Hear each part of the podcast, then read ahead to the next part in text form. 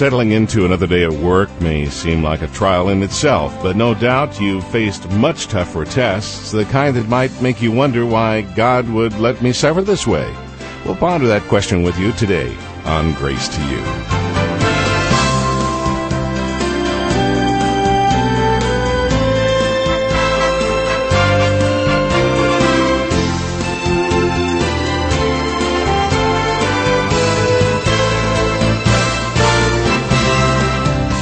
Know, if it were up to us, we'd never volunteer for hardship.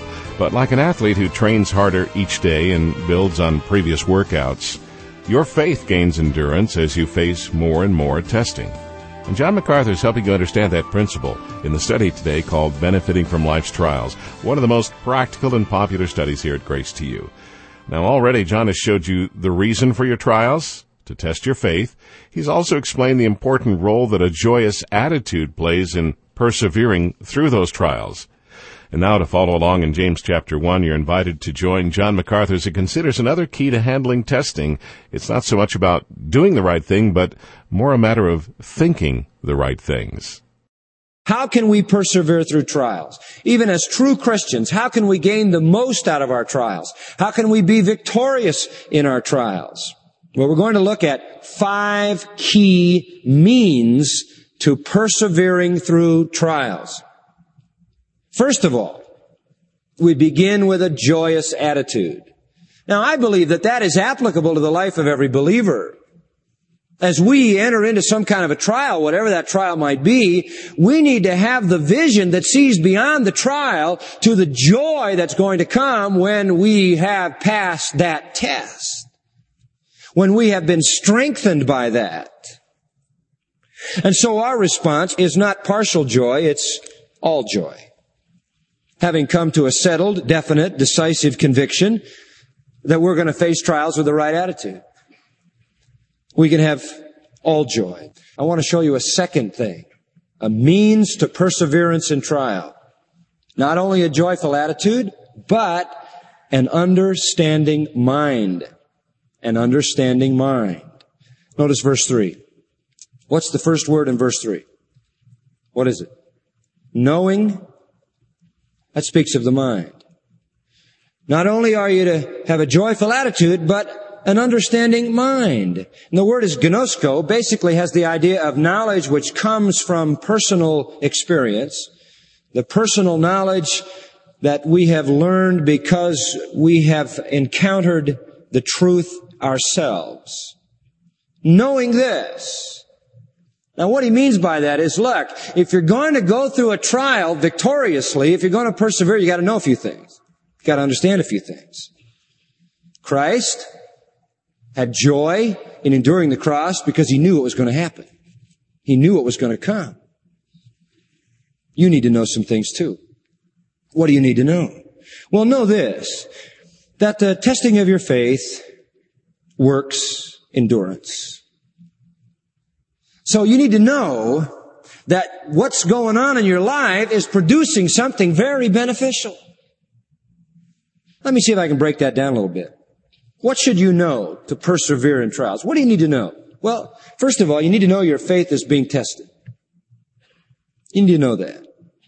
You say, well, why do I need to know that? Because when you come through the other end of the trial and you still have your faith, it's good to know you're for real, right? It's wonderful. If you ask me how I know I'm a Christian, uh, one of the things I'm going to say to you is, well, I love the Lord with all my heart. Uh, uh, certainly not uh, as much as I ought to, but I love Him with all that I, I feel I have to give. And so I know I love, I know I'm a Christian because of my love for the Lord, but I also know I'm a Christian because I've gone through difficult situations and I come out the other end and all my hope and all my trust is still in Him. So know this, that your faith is tested. Anything that's legitimate is going to be tested, and the verification of true faith ought to be a wonderful thing. What an encouragement to see that my faith was genuine. That I went through the test and I passed. The word testing, dokimion, means proof. Know this, that the proof of your faith brings endurance. Works. The word works means to achieve or accomplish. Don't ever think trials don't accomplish something. They do. Trials, all the trials that come into our life are designed to accomplish something. They're designed to produce something. They're designed to work something. And what is it here? It is hupomone, not patience. The best word is endurance. Patience is that word macrothumia, which has to do with being patient with people. This is the word endurance. It's the staying power is a good translation. Perseverance, maybe the best one. And this is perhaps one of those passages where theologians of old drew the perseverance of the saints as a theological term. It's the, the tenacity of spirit that holds on under pressure while awaiting God's time to remove, to dismiss, to reward when the trial is done. Oh, what a wonderful, wonderful thing to have in your life endurance. And every time you go through a trial, and every time I go through a trial, and we pass through those trials, we are strengthened. We have gained a little bit more endurance.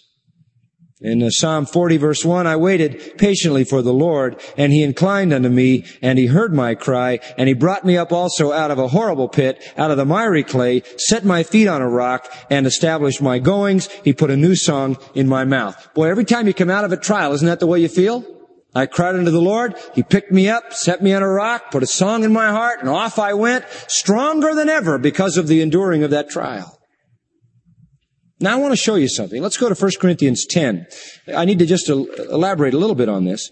1 Corinthians 10, 13.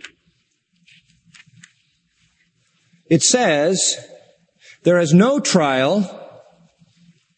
It's the same term here. There's, there's no trial taken you but such as is common to men. In other words, you're not going to have some kind of uh, supernatural trial that is going to be so overpowering that there's nothing within the human realm that can withstand it. No.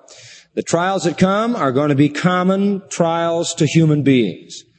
But God is faithful. Now mark this, who will not allow you to be tempted above that you are able. I want you to just stop and think about that. Now, does everyone have the very same ability in terms of enduring trials? Do they? No. A brand new baby Christian with limited knowledge and limited understanding and very limited experience is not going to have the ability to endure trials at a level that someone else might. And I believe what the apostle is promising here is God will never put you through a trial that you can't handle until he has put you through some preliminary ones to strengthen you for that level of trial.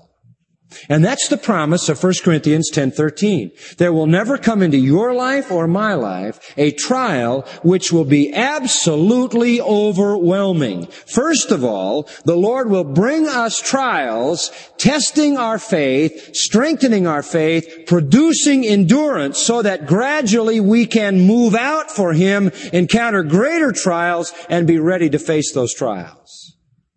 The sovereign, faithful, covenant-keeping God who secures His children does so in a personal, intimate way through all the days and hours of their lives, not just through some fiat statement made in time past, but rather through working with them day in and day out. It's like a runner.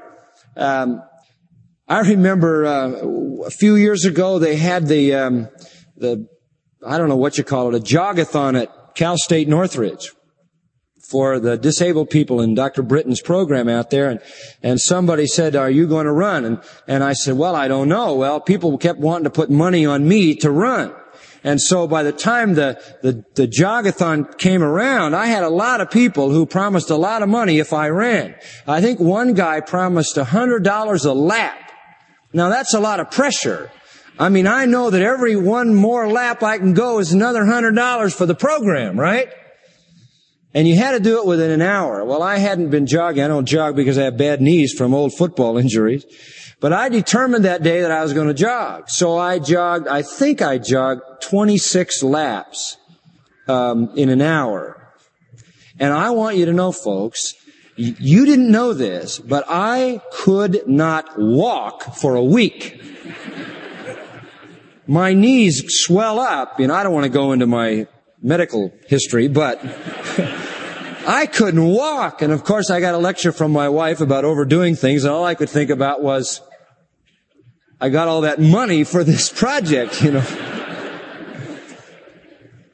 But it was a, it was a good reminder that anybody who wants to develop the ability to run long distance starts small. Mine went backwards. I started big and I haven't run since. we work up, don't we, to maximum capacity. And James' point is that right here. Understanding and knowing that God is, is strengthening your faith. He's producing greater endurance for greater ministry, for greater service, for greater trials, for greater joy, may I add. And haven't I said to you on many occasions that the, the more difficult the battle, battle is, the sweeter the victory, right?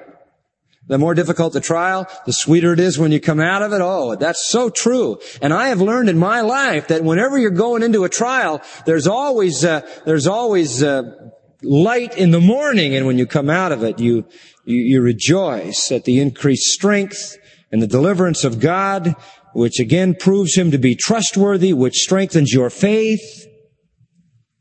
In 2 Thessalonians 1, Paul writes to the Thessalonian Christians, he says, grace to you and peace from God our Father, the Lord Jesus Christ.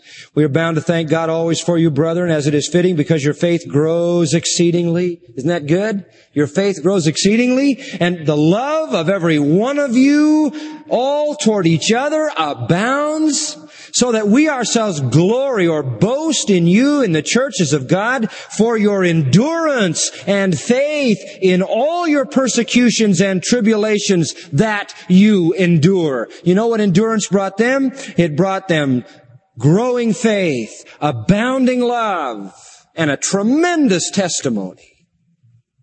It's very productive. In chapter 3 verse 5 he says to them, the Lord direct your hearts into the love of God and into the patient waiting for Christ. They were a wonderfully enduring group. In Hebrews chapter 11 also, we have insight into this point being illustrated to us. It's a discussion of Moses by faith, Moses, when he was come to years, refused to be called the son of Pharaoh's daughter. He chose rather to suffer affliction with the people of God than to enjoy the pleasures of sin for a season. He considered that the reproach of the anointed Messiah was greater riches than the treasures in Egypt. Why? Because he had respect unto the recompense of the reward. In other words, the man lived in the light of what the endurance would bring in the future. He saw the future plan. So by faith in that plan, by faith in God, he forsook Egypt, didn't get intimidated by the wrath of the king because he could see an invisible king. Through faith, he kept the Passover, the sprinkling of blood on the doorpost and the lintel lest the firstborn be destroyed. By faith, they all went through the Red Sea on dry land and the Egyptians attempting to do that were drowned and so forth. And then he goes on from there to talk about other people in terrible times of trial. And you go down to verse 32 and you just have more and more of them. Gideon and Barak and Samson and Jephthah and David and Samuel and the prophets. Always through faith, through faith, through faith. The great heroes of the faith here. They trusted God in the midst of unbelievable circumstances. They subdued kingdoms and wrought righteousness and obtained promises and stopped the mouths of lions and quenched the violence of the fire and escaped the edge of the sword. Out of weakness were made strong, became valiant in fight, turned to flight the armies of the aliens. Women received their dead raised to life again. Others were tortured, not accepting deliverance that they might obtain a better resurrection. Others had trials of cruel mocking and scourging and moreover bonds and imprisonment. They were stoned, sawn in half. They were tested or tried, slain with a sword, wandered about in sheepskin and goatskins. They actually uh, encased them in skins. They were destitute, afflicted, tormented. The world wasn't even worthy of them. They wandered in the deserts, in the mountains, in the dens, and the caves of the earth, and all of them received witness through faith, having not received the promise. They did it all by faith. And then he comes into chapter 12 and says, that's the, that's the, the heroes of faith and you're compassed about with so great a cloud of witnesses. That means so many people who testify to the virtue of faith. Well, you better lay aside the stuff in your life and run the race of faith like they did. And the, the great finisher and author of faith is Christ who is the greatest example of joy in the midst of trials. When trials come then, we have an understanding mind. We understand that the Lord is creating endurance, and endurance strengthens us for greater ministry. And our faith is proven. The third necessary means for perseverance, first a joyful attitude, secondly an understanding mind, thirdly a submissive will. A submissive will. I love this in verse 4. It's so direct. Look at this. Let, but let, this is present active imperative. This is a command. Let patience have her perfect work. Let God do His work. Let endurance do what God wants it to do. This is a command demanding submission. What He's saying is be submissive to the trial. Don't fight it. Don't argue about it. Don't shake your fist at God. Accept it. If you try to fight it, if you try to resist it, if you try to argue with it and debate with it, well, you may bring yourself under the chastening of God. My son, don't despise the chastening of the Lord, nor faint when you're rebuked of him. For whom the Lord loves, he chastens and scourges every son he receives. If you endure through chastening, God is dealing with, with you as a son. He's perfecting, he's shaping. If you fight against it, you're going to find it becomes more and more difficult. The only way out of a trial is what? Through it. There are no side exits. The way out is through. God is faithful, who will not allow you to be tempted above that you're able, but will with the temptation make a way of escape that you may be able to bear it. And the way of escape is always through. So with joy in trials, because we see the glorious future, because we're drawn into sweet communion with the Father, because we are enriched in the fellowship of the sufferings of Christ, because we see the sin being knocked off of our own life, because it gives us a, a, greater hope for heaven, in the joy of all of that, we begin to see how to persevere. Then comes the understanding that God is doing this to create a greater endurance, for a greater usefulness, for greater trials.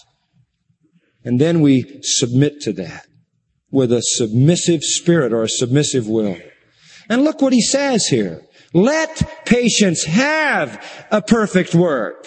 It, it, what it's trying to do, let endurance have a perfect work. What it's trying to do is, is just make you better. The word perfect here would be better translated spiritually mature. Spiritually mature. Don't be reluctant when trials come. Don't fight against that. Don't resist that. Don't deny God that wonderful perfecting work that He wants to do in your life. In uh, Psalm 131, just a, a three verse psalm, it gets lost, but listen to what it says. Lord, my heart is not haughty, nor mine eyes lofty. Neither do I exercise myself in great matters or in things too high for me. Surely I have behaved and quieted myself like a child that is weaned of his mother. My soul is even like a weaned child. Beautiful thought. Lord, what you've put me through has made me grow. I have matured. I'm off the bottle is what he's saying. And that's a privilege. A thankful heart for being weaned away to be strong. Job thanked God and willfully submitted to every trial the Lord gave him, even though his heart sometimes was confused. And you know what's interesting? It wasn't, it wasn't the circumstances that confused Job. It wasn't the circumstances that bothered him. It was the fact that he couldn't get an answer from God that bothered him. He kept asking and nothing came back. And that was the difficulty. In Job 5 7, he says, um, Eliphaz is speaking, yet man is born into trouble as the sparks fly upward. I would seek unto God, and unto God would I commit my cause, who doeth great things and unsearchable, marvelous things without number, who giveth rain to the earth and sendeth waters upon the fields, to set up on high those that are low, that those who mourn may be exalted to safety. He says, when you go through a trial, just commit yourself to God. Just give yourself to God. Trust in Him. Psalm 37 says, fret not yourself because of evildoers. Commit your way unto the Lord, trust also in Him. The scripture says He'll bring it to pass. Now listen, follow this. Endurance is not the goal. The goal is perfection. Endurance is a means to that. It goes like this. You go through a trial, you get stronger. You have greater endurance. That greater endurance will allow you to go through a greater trial, and that greater endurance, a greater trial, and the sequence of that is going to bring about spiritual maturity. Perfection is really synonymous with spiritual maturity. Let endurance lead to the goal or the end or the fulfillment, which is spiritual maturity. Doesn't mean sinlessness. No, there's no indication of sinlessness. James 3 2, in many things we all stumble. But the point is spiritual maturity, full, mature development. In the terms of 1 John 2.14, to be a spiritual father who knows him who's from the beginning. By the way, that term perfect, teleon, is used uh, in secular sources of animals that are full grown. Here it is used of Christians that are full grown. It, it makes a full grown Christian. So the Lord is giving you endurance to put you through a greater test to make you a stronger Christian, a more mature Christian. And in Philippians 3:15 Paul says, "Let us therefore as many as be mature." So forth. So it's attainable. You can get there. The Lord's putting you through that to bring you there. Faith is tested to make us more dependent, to give us stronger faith, to drive us to deeper communion, and that makes us more mature. And the word perfect has the idea of richness of character, getting us to the place where we really want to be and where the Lord wants us to be. It also kind of conveys the idea of balance uh, a stable, balanced righteousness. The best verse to explain it, I love this, Galatians 4:19, Paul says, I'll never be satisfied or I'll be in travail. I'll always be having pain spiritually until, listen to this, Christ is what? Formed in you. Isn't that a marvelous thought? That's the desire. That's the ultimate spiritual goal until Christ is fully formed in us. And he describes what he means by perfection in verse 4. Let endurance have a perfect work, that you may be perfect, and he repeats teleoi again, and complete. That's a marvelous word. Holokleros. Holos means whole. We get a word today, holography, which is a 360 degree picture holography. Holos and kleros means all the portions. He wants you to be all portions intact, well-rounded, fully put together spiritually. And then the negative of that, lacking nothing. Oh, what a comprehensive statement. He puts you through trials so that you can gain endurance, so that you can go through more trials until you've become fully complete as a mature person in Christ. Only trials really can do that. Takes the Word of God, which is able to perfect you, 2 Timothy says, and trials, 1 Peter 5, 10. The God of all grace, after you have suffered a while, will make you what? Perfect. Trials and the Scripture and the perfection that comes.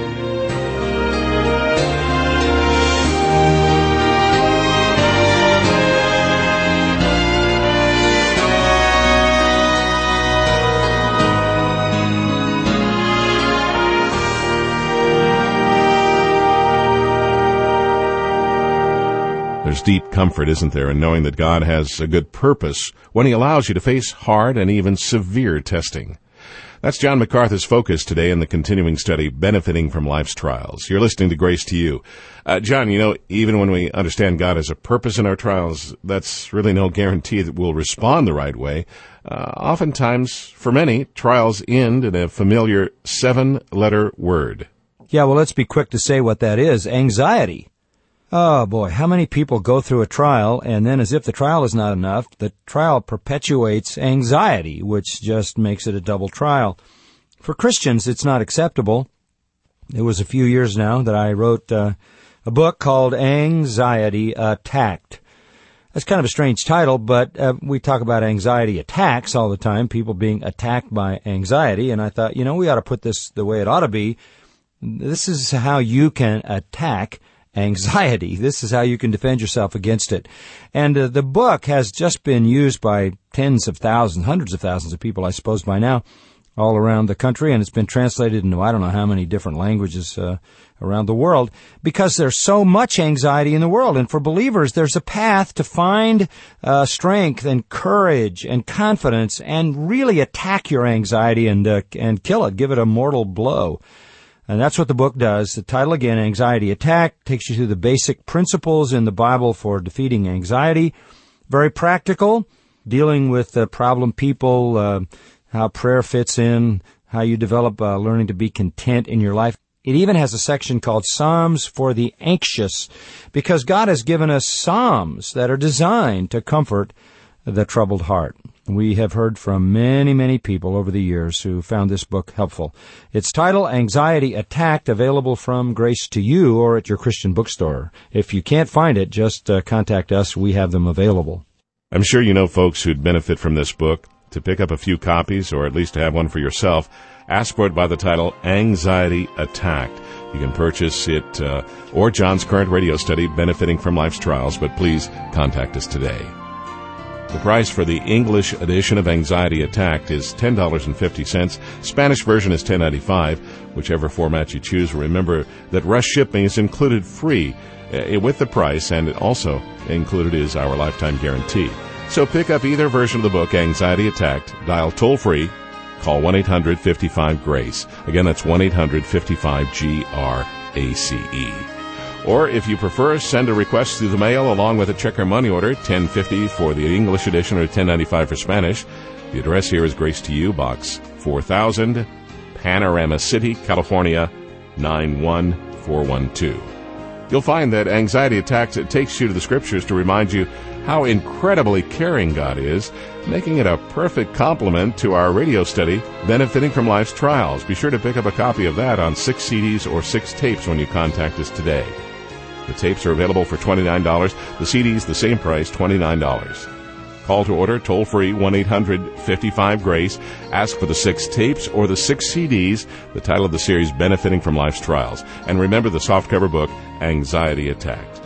And now for John MacArthur and the staff, have a great weekend. I'm Carl Miller with an invitation for you to be here each weekday for this half hour of Unleashing God's Truth, one verse at a time, on Grace to You.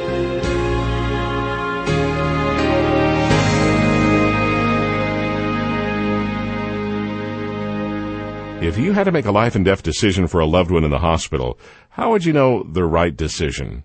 John will help you with the answer on Mondays. Grace to you.